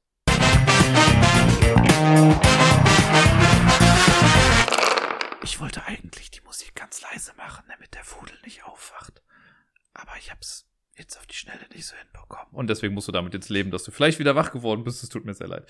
Der beschwert sich nämlich in meinem Discord immer drüber, dass die äh, Intro-Melodie für die Top 10 viel zu laut ist. Wobei sie bei mir, das, was ich hier sehe, vom Ausschlag her und von allem, absolut nicht lauter ist. Und auch so, wenn ich es mir anhöre, ist es halt normal. Aber Mal gucken, vielleicht kriege ich das ja irgendwann nochmal äh, etwas besser hin. Nun denn, wir sind wieder bei einer Top 10 Liste und zwei Wochen sind wieder rum seit der letzten äh, Top 10. Vor zwei Wochen haben wir uns mit den Hans im Glücksspielen befasst. Jetzt habe ich mir einen internationalen Verlag rausgesucht, der, ich glaube, aus Frankreich kommt. Ich weiß gar nicht ganz genau. Äh, aber es geht um, wer den Titel aufmerksam gelesen hat, weiß, könnte sich es vielleicht schon vorstellen. Weil halbgrün, was kann denn halbgrün sein? Haha, genau. Grün besteht doch aus Blau und Gelb. Und Gelb auf Englisch heißt Yellow. Und wenn man jetzt noch ein bisschen was umändert, dann hat man Yellow den Verlag. Also I-E-L-L-O. Ein sehr toller Verlag, ein Verlag, der seitdem ich ihn kenne, für, in meinen Augen dafür bekannt ist, dass der immer Spiele macht, die unfassbar gut aussehen. Also die haben einfach immer saugute Illustratoren irgendwie am Werk. Und äh, es gibt auch andere Spiele oder Verlage, die das natürlich irgendwie ganz gut hinbekommen. Aber das sind Sachen, die ja nicht so diese klassischen deutschen Eurogame-Grafiken haben. Ne? Die sind auch hin und wieder mal ganz cool, aber ich finde, Yellow hat so einen richtig coolen eigenen Stil im Laufe der Zeit dann irgendwie hinbekommen. Auch mal hier und da äh, Ausreißer in andere Richtungen. Aber so alles in allem, finde ich, kann man anhand eines Covers schon gut abschätzen, ob es von Yellow ist oder nicht. Und es war gar nicht so einfach. Es gibt, Yellow ist auch so ein Verlag, die halt sehr viele Spiele rausbringen, die schon bei anderen Verlagen irgendwie da waren. Von daher kann es jetzt auch gut sein, dass irgendwie zwei, drei der Spiele, die ich hier habe, dass es die auch bei anderen Verlagen schon gab. Ich habe aber schon irgendwie versucht zu gucken, dass das alles halbwegs Original Games von Yellow sind. Und die haben eine ganze Menge coole Sachen gemacht. Ich muss auch ein paar Sachen rausschmeißen, wo ich dachte, hm, hätte es eigentlich auch irgendwie verdient. Wir gucken einfach mal, was da jetzt so zustande gekommen ist. Auf Platz Nummer 10 habe ich die äh, 8-Bit-Box gepackt oder die 8-Bit-Box, je nachdem, in welcher Sprache man das aussprechen möchte. Das ist schon, das ist eine äh, weirde Choice, könnte man sagen, weil ich weiß, dass viele sehr enttäuscht waren von der 8-Bit-Box. Ich gehöre aber nicht dazu. Ich fand die ganz cool. Die 8-Bit-Box sollte halt damals, das wurde so angekündigt mit so, ja, das überträgt das Videospielgefühl von damals auf den Brettspieltisch äh, und man kauft sich halt diese 8-Bit-Box, das ist ein etwas unförmiger Kasten. Das soll dann quasi die Konsole sein und da drin sind dann so kleine Module, die auch so verpackt sind wie alte Nintendo-Spiele. Äh, und man hat quasi so eine Basisausstattung, die in der Konsole drin ist, also ein paar Würfel und äh, sonst was. Und in den einzelnen Modulen sind dann nochmal die Sachen, die man dann wirklich für das jeweilige Spiel dann braucht. Es kommen drei in der Basisbox. Es gab dann noch eine Erweiterung, das war dann so eine Art Kampfspiel. Und ich finde halt alleine für dieses äh, Pac-Man-Klonspiel, Pixoid heißt das hier, lohnt sich das schon wieder fast. Klar, ich, man würde wahrscheinlich nicht so viel Geld dafür ausgeben und man könnte Pixoid in eine 10-Euro-Box packen oder so. Aber mir hat Pixoid einfach extrem viel Spaß gemacht. Und ich fand auch das Rennspiel ganz in Ordnung und dieses Summer Stadium, was so ein Sportspiel ist, was im Endeffekt eigentlich nur so eine Art Beat-Wettstreit ist. Und nicht Beat äh, B-E-A-T, sondern B-I-E-T. Mir hat das alles Spaß gemacht. Und ich fand das ganz cool. Ich finde das witzig, mit den Controllern in der Hand zu spielen. Deswegen habe ich es mit auf den zehnten Platz hier gepackt. Dann habe ich äh, auf Platz Nummer 9 das Spiel mit dem wohl längsten Titel, den ich kenne, nämlich The Legend of the Cherry Tree That Blossoms Every 10.000 Years oder so. Ich krieg's schon gar nicht mehr ganz zusammen. Aber auf jeden Fall dieses, ich sage auch kurz ganz gerne einfach immer Cherry Tree. Äh, Katie Tunestyle lässt grüßen. Ja, Cherry Tree ist ein äh, Push Your Luck Set Collection Spiel. Eigentlich sehr simpel, es bat nicht viel, es hat einen kleinen Beutel, Sichtschirme für jeden Spieler und eigentlich war es das schon. In diesem Beutel sind so kleine Blüten drin, aus Plastik sind die, aber sehen ganz nett aus, in verschiedenen Farben. Und wenn ich am Zug bin, dann darf ich dreimal, bis zu dreimal in den Beutel greifen und darf dann so Blütenblätter rausziehen. Ich muss aber eine bestimmte Anzahl rausziehen, also ich darf nicht nur einen rausziehen, sondern es müssen, glaube ich, irgendwie mindestens zwei oder drei sein. Äh, man darf insgesamt nicht mehr als zehn rausziehen. Und man kann nach jedem Mal aufhören und sagen, so, ich nehme das, was hier liegt. Oder man zieht halt nochmal. Aber wenn man äh, in den Beutel greift und man zieht dann welche raus und man hat irgendwie, ich glaube, dreimal die gleiche Farbe oder zwei Paare oder sonst irgendwie was. Oder einmal alle Farben, dann äh, ist das automatisch ungültig und man kriegt weniger aus seinem Versuch. Man kriegt dann nicht nichts, aber halt nicht das, was man kriegen würde, wenn man es irgendwie geschafft hat. Ansonsten kann man nämlich sagen, so, ich höre jetzt auf, nehme mir was Cooles daraus und dann kommt der Rest wieder zurück in den Beutel. Und das Ganze macht man die ganze Zeit hin und her. Und am Ende gibt es dann noch eine sehr interessante Punktewertung, wie ich finde. Die muss man einmal verinnerlichen, weil man irgendwie die verschiedenen, es gibt die warmen Farben und die kalten Farben und die kalten Farben geben anders Punkte als die warmen Farben. Äh, das muss man einmal irgendwie drauf haben. Da gibt es noch so Joker, also die schwarzen und die weißen Blüten. Die geben auf verschiedene Art und Weise dann auch nochmal äh, Siegpunkte. Aber ich fand das sehr cool. Es ist ein sehr entspannendes Spiel, aber ein cooles Design und hat mir persönlich echt ganz gut gefallen. Auf Platz Nummer 8 auch ein Spiel, was ich sehr, sehr cool fand äh, und finde, aber leider schon was länger nicht mehr gespielt habe. Und zwar ist das Sea of Clouds. Das ist ein, ja, auch eine Art Set-Collection-Spiel, könnte man sagen. Man sammelt Karten, aber mit einem Drafting-Mechanismus mit drin. Und ich weiß, dieser Drafting-Mechanismus hat einen bestimmten Namen und ich habe das damals mehrfach irgendwie auch schon gesagt, aber ich habe es schon wieder vergessen. Aber im Prinzip gibt es drei Stapel die, äh, wo Karten liegen mit der Rückseite nach oben. Und wenn ich jetzt am Zug bin, dann gucke ich mir die erste Karte quasi an. Ich darf die mir angucken, kann sagen, so, die möchte ich haben oder ich möchte sie nicht haben. Wenn ich sie haben möchte, nehme ich sie auf die Hand. Das wird eine Karte vom Nachziehstapel einfach wieder an die Stelle gelegt und die nächste Person ist dran. Ich kann aber auch sagen, ich möchte die Karte nicht haben. Dann lege ich die Karte wieder zurück. Vom Nachziehstapel kommt auf diese Karte noch eine Karte drauf. Die darf ich mir aber nicht mehr angucken, sondern ich habe ja gesagt, ich möchte das nicht. Und dann gehe ich zum zweiten Stapel und gucke mir die Karte an. Kann auch wieder sagen, möchte ich haben oder möchte ich nicht haben. Möchte ich sie haben, nehme ich sie mir, es kommt eine Ersatzkarte dahin und gut ist. Oder ich sage, ich nehme sie nicht, lege die Karte wieder zurück vom Nachziehstapel, kommt eine Karte drauf und ich gehe zum dritten und letzten Stapel und mache da das Ganze nochmal. Wenn ich das nicht haben will, kriege ich irgendwie Geld. Und so kann es halt sein, dass selbst Stapel, wo unattraktive Karten drin sind, irgendwann attraktiver werden, weil da, also es können nie mehr als drei Karten sein, aber irgendwann kommt da noch Geld mit oben drauf. Und irgendwann nimmt man mal vielleicht auch einen Stapel, der nicht so geil ist, einfach weil das halt insgesamt viel ist. Ne? Also in dem Spiel kann es auch mal gut sein, nicht eine gute Karte, sondern viele Scheißkarten zu nehmen, einfach weil die vielleicht einen dann auch nochmal irgendwie weiterbringen oder zumindest weitere Scoring-Opportunities bieten. Und dann, äh, man spielt so verschiedene Runden. Thematisch sind wir halt auf irgendwelchen Schiffen, die über schwebende Inseln und sowas fliegen. Eigentlich total Latte. Könnte auch normale Inseln sein, aber sieht halt cooler aus so. Und immer, immer wieder gibt es dann so Kämpfe. Also es gibt halt Karten in verschiedenen äh, Kategorien. Es gibt Rum. Rum gibt dann Siegpunkte. Es gibt äh, Schätze. Relics, glaube ich, heißt das andere, und Piraten und oder Crewmitglieder. Und die sammelt man halt, dann gibt es Kämpfe zwischen den einzelnen Leuten. Da guckt man einfach, wie groß ist die Gesamtstärke verglichen zu den Nachbarn. Und dann kriegt man dafür auch nochmal Punkte. Äh, eventuell gehen dann aber auch nochmal Piraten wieder raus. Ja, und so guckt man einfach, dass man eine größtmögliche Sammlung am Ende hat, die möglichst viele Punkte bringt. Sehr cooles Spiel. Hat mir äh, die Male, die ich dann gespielt habe, auch echt Spaß gemacht. Wie gesagt, ich habe es jetzt schon länger nicht mehr gespielt, was echt schade ist. Ich hoffe, dass ich es irgendwann nochmal auf den Tisch bekomme. Weil einfach nur, um nochmal rauszufinden, wie eigentlich dieser Drafting-Mechanismus da heißt. Auf Platz Nummer 7, ein Echtzeitspiel, ein Echtzeitspiel. Und zwar Zombie 15. Zombie 15 habe ich mittlerweile nicht mehr, aber ich habe meine Zeit damit sehr, sehr genossen. Ich bin ein großer Freund von Echtzeitspielen, auch wenn sie ein bisschen chaotisch sind manchmal. Äh, ich mag Zombies an sich und deswegen war das eine ganz coole Kombination. In Zombie 15 ist die Grundstory irgendwie, dass in einer nicht näher definierten Stadt, glaube ich, äh, alle Erwachsenen zu Zombies wurden und alle 15-Jährigen jetzt noch äh, ja, sich zur Wehr setzen müssen gegen das Ganze. Und im äh, Multiplayer-Spiel ist es so, man spielt kooperativ. Und immer wenn man am Zug ist, dann hat man irgendwie drei Aktionen, die macht man dann schnell und dann sagt man nächster und dann darf der nächste interagieren und kann dann auch sein, seine Züge machen oder ihre Züge machen. Und so weiter und so fort. Und man versucht dann irgendwie Schlüssel zu finden für Türen, die dann aufzuschließen, da was rauszuholen oder jemanden zu eskortieren und so weiter und so fort. Und das Coole ist, man hat im Hintergrund immer einen 15-minütigen Soundtrack laufen auf dem immer in undefinierbaren äh, Abständen dann auch mal so ein Zombie-Grölen kommt oder so. Und immer wenn das kommt, dann muss man auf den Ort, auf dem man gerade ist, zum Beispiel äh, Zombies drauflegen. Oder es gibt so eine Zombie-Box. Die Horde ist das. Da werden dann immer welche reingelegt. Und wenn dann das Hordengeräusch kommt, dann muss man diese Box einfach bei sich gerade ausschütten. Was halt mega das Chaos eigentlich ist, weil man dann manchmal gar nicht genau weiß, ist die jetzt auf meinem Feld oder ist die daneben oder wie ist das jetzt eigentlich? Aber das Spiel lebt halt so ein bisschen davon. Und es ist, also obwohl es kooperativ ist, ist es so gemein, weil man möchte trotzdem einfach schnell mit seinem Zug fertig sein, damit ja nicht im eigenen Zug dieses Zombie-Geräusch kommt. Weil, ne, ich will ja weiterleben und ja, guck mal hier, der Laurens neben mir, der, der dem geht's gerade total gut. Soll der sich doch mit den 30 Zombies, die jetzt gleich äh, irgendwie auf ihn draufkommen, rumschlagen?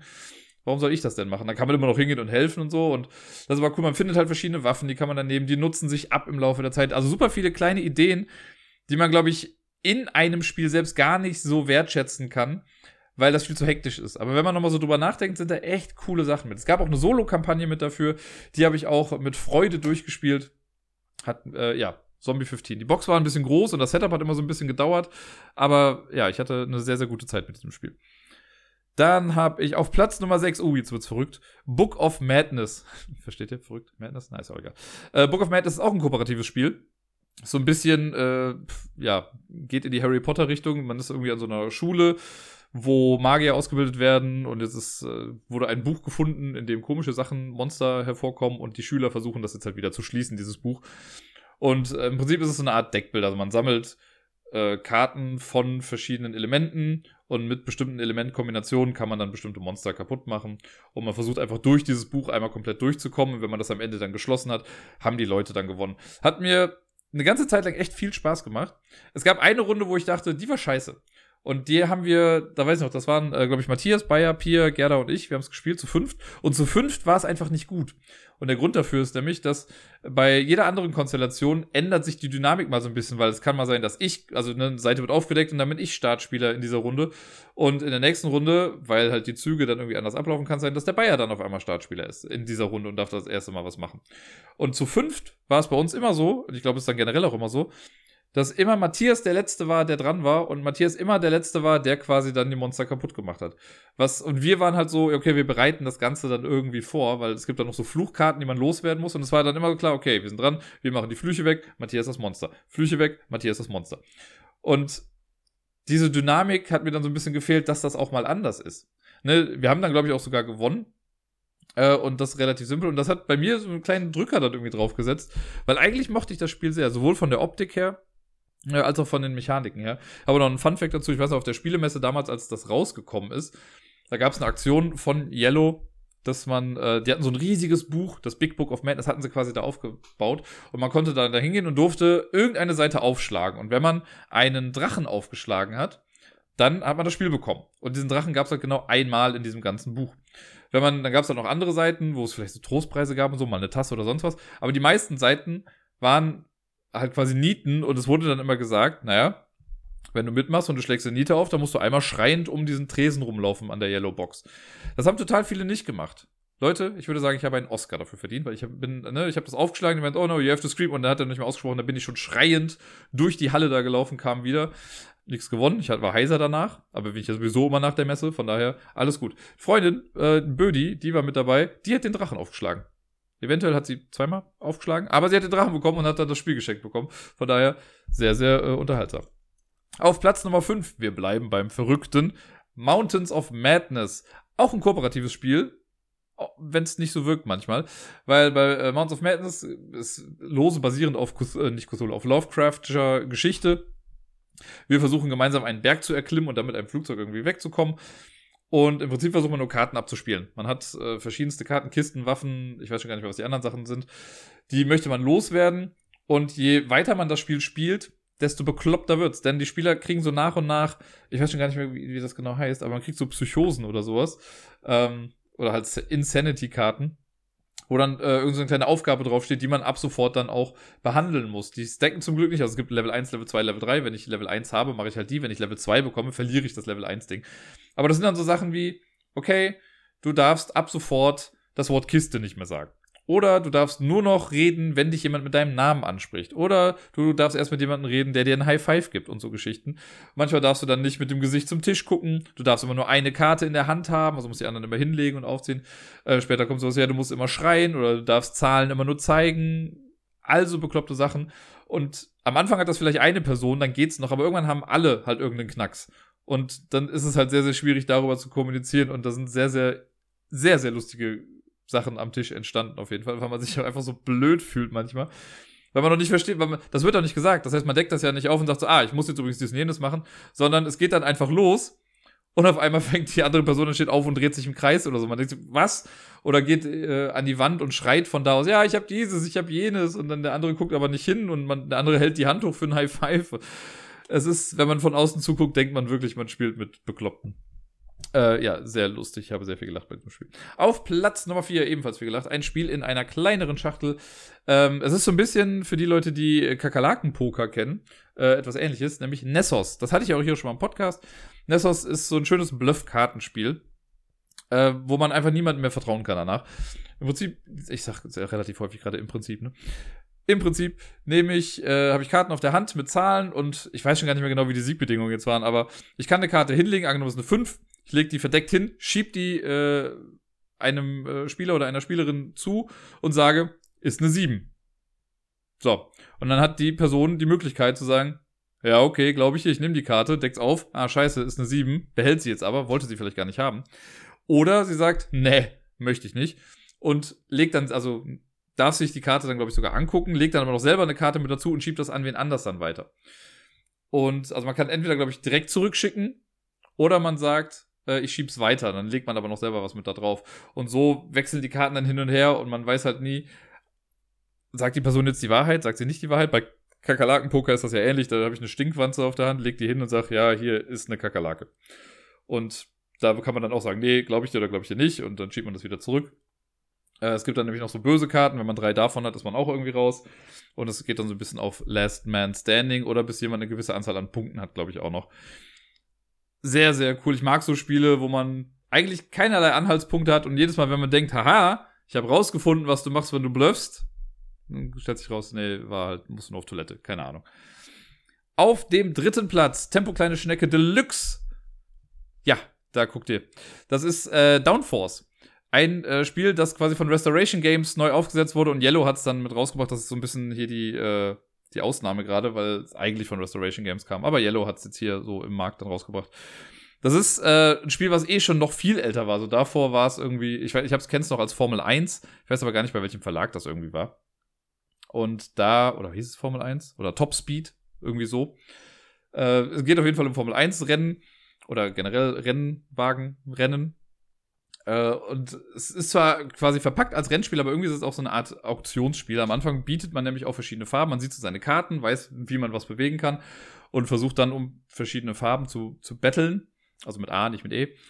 Und dann spielt man Karten aus. Wenn ich dran bin, spiele ich eine Karte und die sagt dann, okay, bewegt das grüne Auto sechs Felder, das rote Auto vier, das blaue zwei und das schwarze ein oder so. Und dann macht man das. Dann ist die nächste Person dran, macht das auch. Und so bewegt man immer irgendwie alle Autos. Man versucht natürlich seine eigenen Autos schneller ins Ziel zu bekommen als die anderen. Man fährt auch nur eine Runde. Und dreimal im Spiel oder zweimal im Spiel muss man eine Wette abgeben. Da überfährt man so eine Linie und dann kann man sagen, so, ich denke, die Person, die oder das Auto, die Farbe, die gewinnen wird, ist rot. Das ist falsch ist, weil grün natürlich immer gewinnt.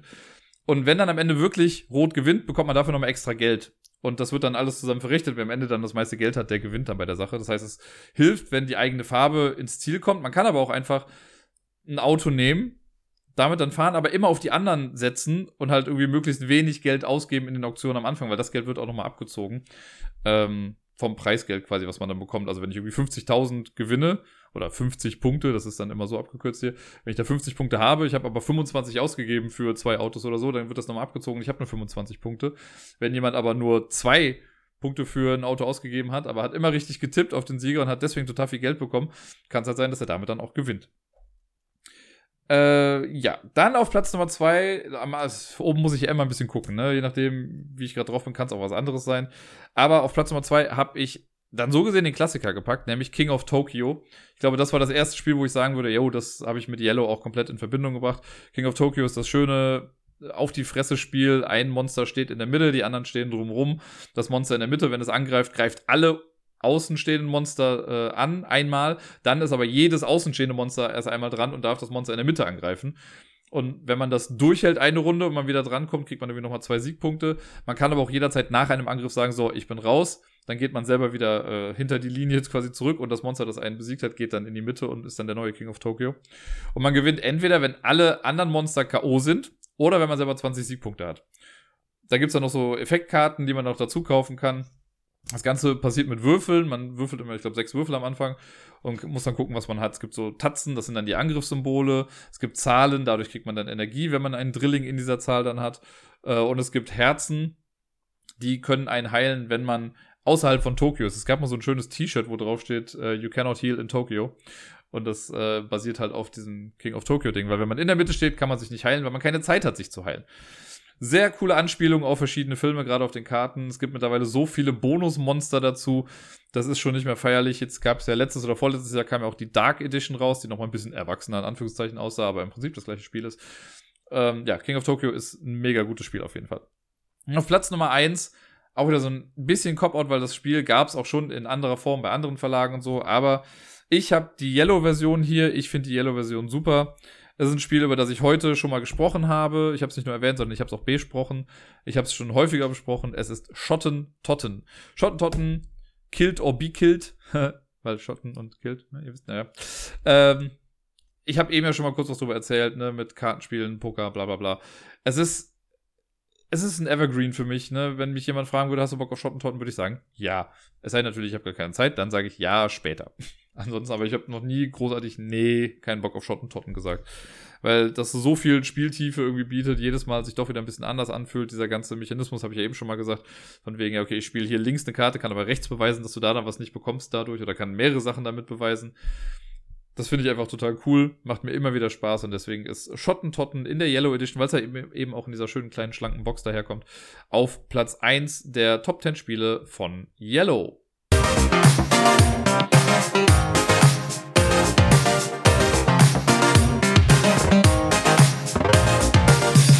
und sonst so. Tja, ich muss ja mal sagen, letzte Woche war für mich keine gute Woche. Ich war irgendwie generell nicht ganz so super gut drauf. Das hatte ich ja die Woche davor oder die Woche davor, ich weiß schon gar nicht mehr. Aber ich hatte es irgendwie, es war irgendwie nicht so ganz meine Woche. Und das, obwohl ich ja Geburtstag hatte. Aber da muss ich direkt mal sagen, vielen lieben Dank an alle, die an mich gedacht haben, die eine E-Mail geschickt haben äh, oder mir auf irgendeine Art und Weise gratuliert haben. Äh, und auch Fotos geschickt haben. Ich habe ja gesagt, ich wünsche mir Fotos von äh, was Grünem aus Spiel oder ein Peak. Es war genau ein Peak dabei und das war meine Promo-Postkarte, die ich Tobi mal geschickt habe. Aber äh, es war sehr schön. Es haben wirklich viele Leute dran gedacht. Das hat mich sehr gefreut. Es sind nicht 35 zusammengekommen, aber ist ja auch egal. Jeder einzelne zählt ja. Und äh, auch bei Twitter und so haben Leute geschrieben. Das fand ich sehr schön.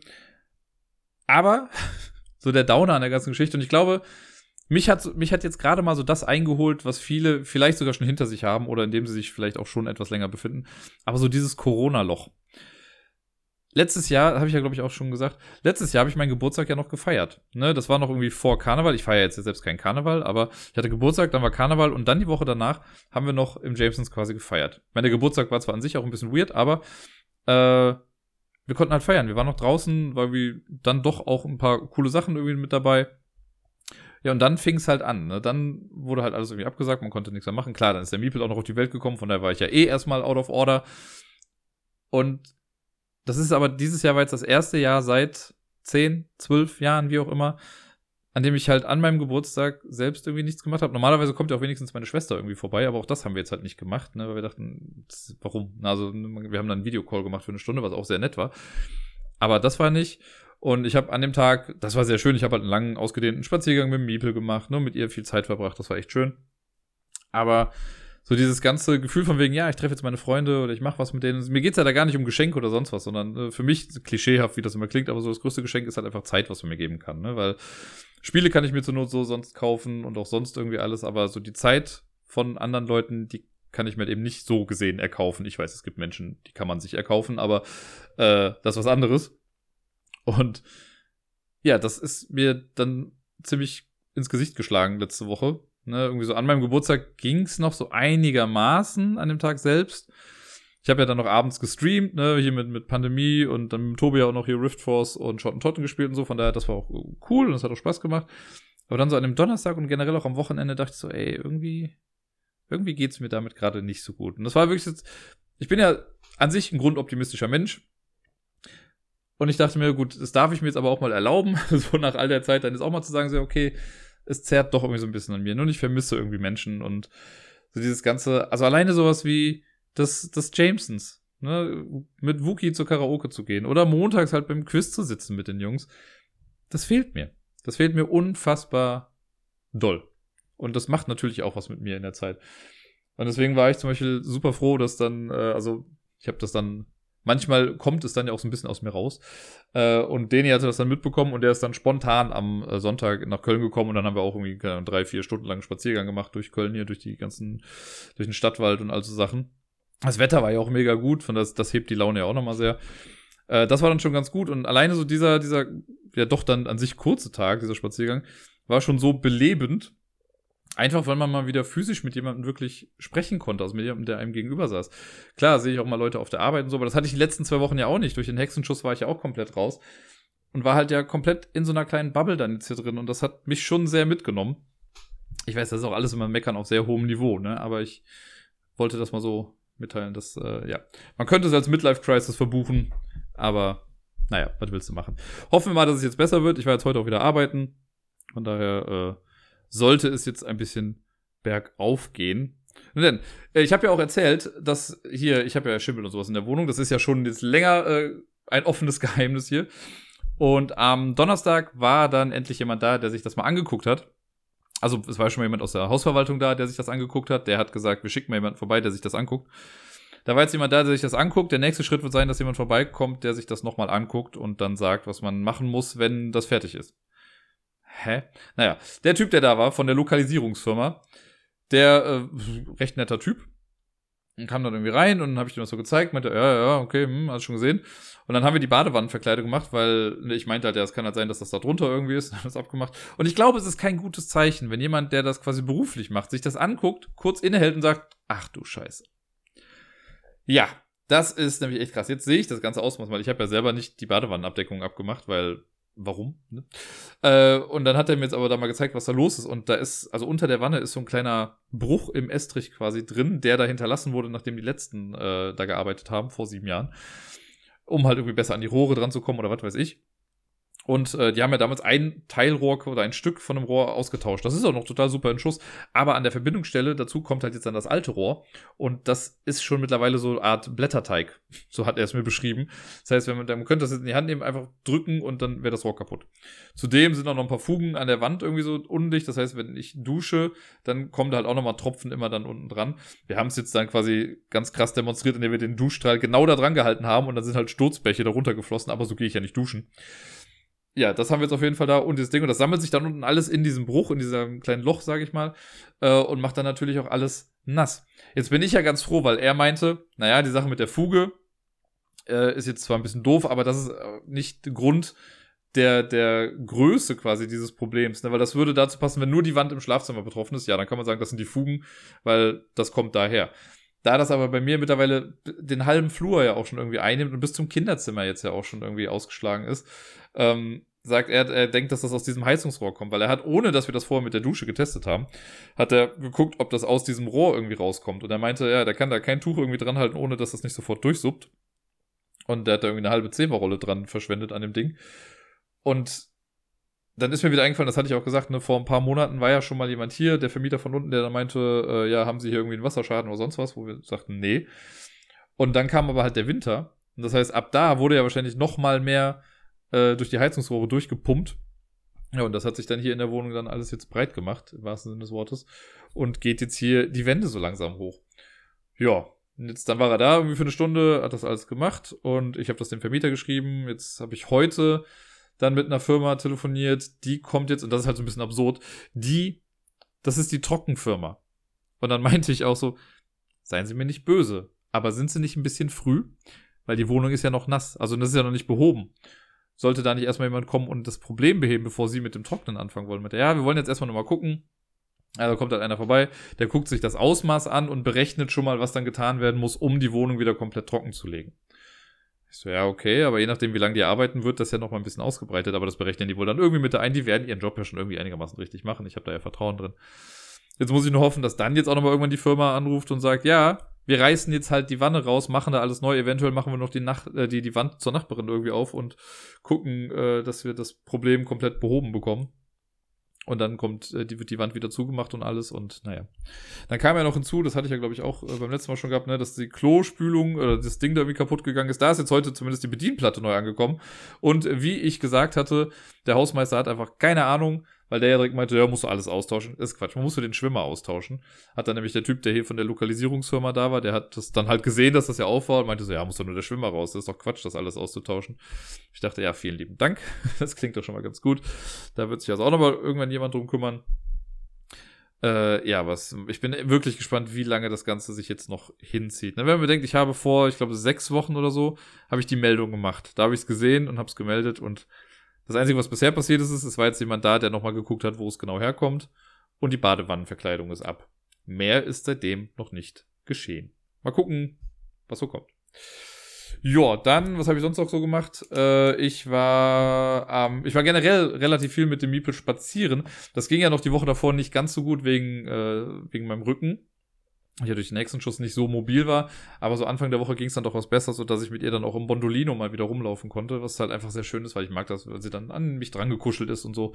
Das ist schon ganz äh, schön. Und wir waren jetzt dann letzte Woche, also auch an meinem Geburtstag, sind wir dann in den, äh, in den Stadtwald hier in Köln gegangen. Da ist so ein größerer See, da gibt's halt viele Enten und die gucken wir uns dann gemeinsam an. Die findet sie immer relativ spannend. Und viele Hunde laufen da rum. Die mag sie auch total gerne. Und ich finde es halt so schade, weil quasi um die Ecke da bei diesem Park ist halt unser Tierpark, wo man frei reingehen kann und sich dann halt so ein paar wildere, in Anführungszeichen, Tiere angucken kann. Der hat aber ja gerade zu. Und das wäre, glaube ich, so toll für sie, einfach dahin zu gehen und sich diese Tiere anzugucken. Sei es die, es gibt halt so eine, eine Hühner, einen Hühnerhügel da oder Ziegen oder sonst was ah, das geht halt gerade nicht. Oder generell der Zoo. Ich glaube, wenn ich das erstmal mit ihr im Zoo bin, dann platzt ihr der Kopf, weil sie sich denkt, was zur Hölle sind das denn für Tiere hier? Sie sieht das zwar immer mal wieder auf Bildern und so, aber die dann ja nochmal live zu sehen, ist ja nochmal ganz was anderes. War auf jeden Fall, was das angeht, eine echt schöne Woche jetzt, so die, äh, die letzten Tage auch. Diese ganzen Spaziergänge. Das macht mir doch schon sehr, sehr viel Spaß. Und sie läuft ohne Ende gerade. Also, ne, sie fällt zwar gefühlt dann immer noch so alle zwei, drei Meter mal wieder hin, aber sie versucht wirklich zu laufen und wir sind jetzt dann immer mit der Bahn zu dem Stadtwald dann auch gefahren. Das findet sie auch total spannend. Dann sitzt sie immer ganz aufgeregt am Fenster bei mir auf dem Schoß und guckt raus und ja, kleiner Miepel. Mag ich ja doch ganz gerne dann. Dann, äh, genau, ich hatte gesagt, Deni war zu Besuch, das war echt ganz gut. Wir waren ja lange draußen im Park. Das erste Waffeleis des Jahres. Ich hatte so schon Eis, aber äh, ein gekauftes Waffeleis hatten wir dann.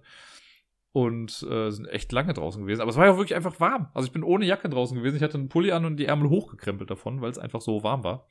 Heute nicht ganz so warm, aber trotzdem noch verträglich. dann waren wir noch ein bisschen hier bei mir, haben ein bisschen was gespielt, sind dann danach, haben noch Pizza bestellt, genau, sind danach dann noch rübergegangen zu äh, Gerda und Miepel und haben da noch kurz ein bisschen Zeit zusammen verbracht. Er ist dann irgendwann gegangen, ich bin dann noch was da geblieben, um mit der Kleinen zu spielen. Und ja, das war, habe ich ja eben schon gesagt, das war ein so belebender Spaziergang und irgendwie so nett, mal wieder mit jemandem von Angesicht zu Angesicht zu sprechen. Das äh, hat mir dann doch sehr gut getan nach dieser doch etwas düsteren Woche, wie sie für mich so war. Ja, nun kommen wir noch zu zwei Sachen zum Schluss. Und zwar zum einen habe ich ja eben schon mal angekündigt, äh, als ich über Rift Force gesprochen habe, dass ich zwei Kopien von Rift Force habe. Und die habe ich mir damals natürlich bewusst dann bei Kickstarter äh, ersteigert, weil ich mir dachte, komm, dann behalte ich eins für mich. Das andere kann ich ja verlosen oder verschenken oder sonst irgendwie was. Und das würde ich jetzt tun. Haben wir schon lange nicht mehr im Podcast gehabt.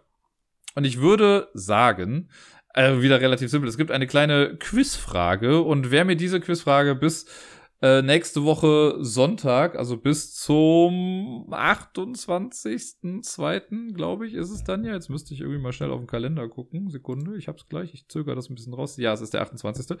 Wenn wir bis zum, äh, also in der Nacht vom 28. auf den 1. März, wer mir bis da die richtige Antwort geschickt hat, der kommt dann in den Lostopf und dann wird an dem Montag, also in der nächsten Folge, werde ich dann quasi auswürfeln, äh, vielleicht wieder über äh, den Google-Würfel oder über die Google-Zufallszahl, wer dann äh, die Rift Force-Kopie bekommt von mir.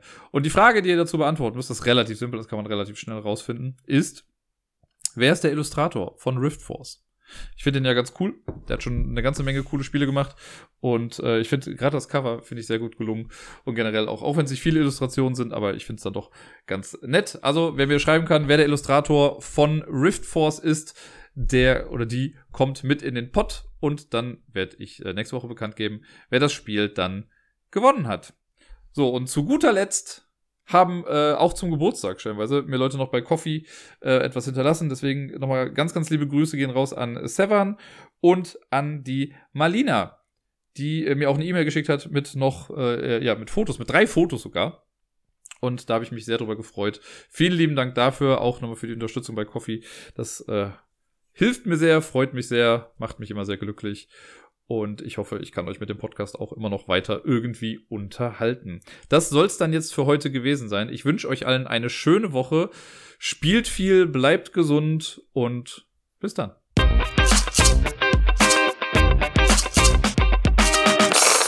Ich wollte das hier nochmal separat sagen. Wenn ihr Lust habt, auf Boardgame Arena etwas mit mir zu spielen, dann addet mich doch da einfach und macht einen Spielevorschlag. Ich heiße da ganz abgefahrenerweise Ablagestapel. Ich freue mich drauf.